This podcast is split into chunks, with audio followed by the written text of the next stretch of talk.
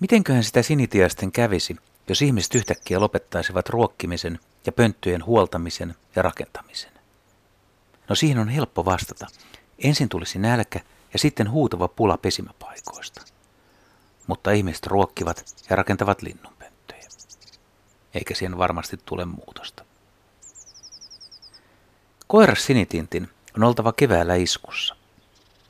Sen on pystyttävä esittelemään naaralle kunnon pesäkolo, sillä naaras päättää, missä pesitään. Jos naaras kelpuuttaa kolon, alkaa pesenrakennus.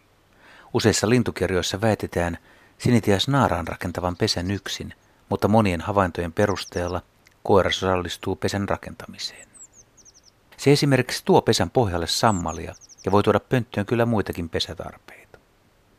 Naaras on kuitenkin pesän pääarkkitehti. Se vastaa varsinaista rakennuspuuhista yksin, eli sisustaa pesämaljan. Koiraan tehtävä on ennemminkin vartioida pönttöä, karkottaa tunkeilijoita ja seurata homman edistymistä.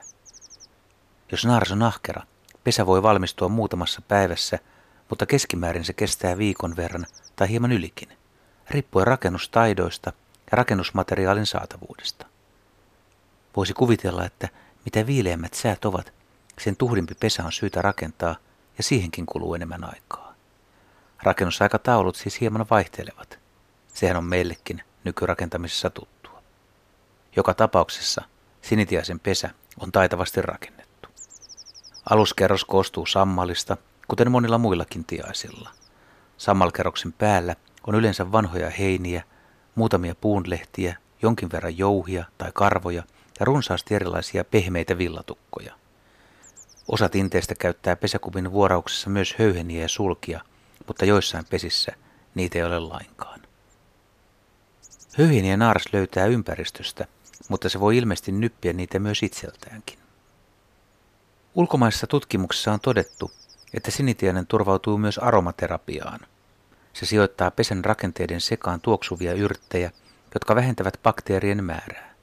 Pesissä voi olla muun muassa laventelia ja minttua.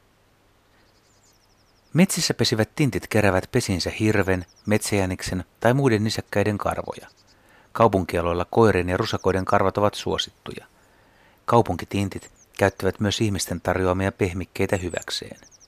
Olen löytänyt erivärisillä langoilla, keinokuiduilla ja ihmisten hiuksilla sisustettuja pesiä. On ollut mustia, ruskeita tai valkoisia pesämaljoja. Kaunein pesä oli tehty erivärisistä villalangoista ja sitä oli koristeltu muutamalla sinisorsan untuvalla.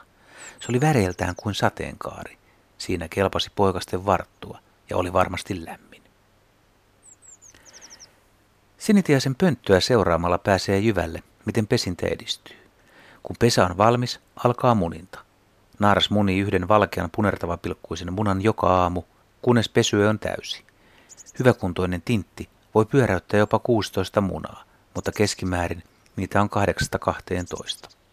Munintavaiheessa Ennen haudonnan aloittamista naaras peittelee munat poistuessaan pesältä, ja haudonnan aloitus vaihtelee. Aikaisessa pesinnössä se alkaa vasta kun viimeinen muna on munittu, tai jopa pari päivää sen jälkeen. Myöhäisessä pesinnössä hautuminen voi alkaa jo ennen viimeisen munan munintaa. Haudonta-urakka kestää liki pari viikkoa, ja se ei ole pelkästään munien päällä möllöttämistä, vaan naaras vaihtaa asentoa jatkuvasti, kääntelee munia ja vaihtaa niiden paikkoja, jotta kaikki munat saisivat lämpöä tasaisesti.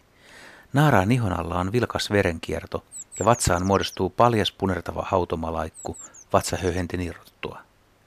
Joidenkin tutkimusten mukaan naaras hautoo aktiivisesti vartin ja pitää sitten muutaman minuutin tauon, jona aikana koiras tuo sille ravintoa tai naaras voi itsekin poistua pesestä. Ilmeisesti tämä on tehokkain tapa hautoa, mutta hautomisessa on varmasti yksilöllisiä eroja. Ai loppuun vielä kannanarvio. No, mahdollisesti nouseva, noin puoli miljoonaa paria.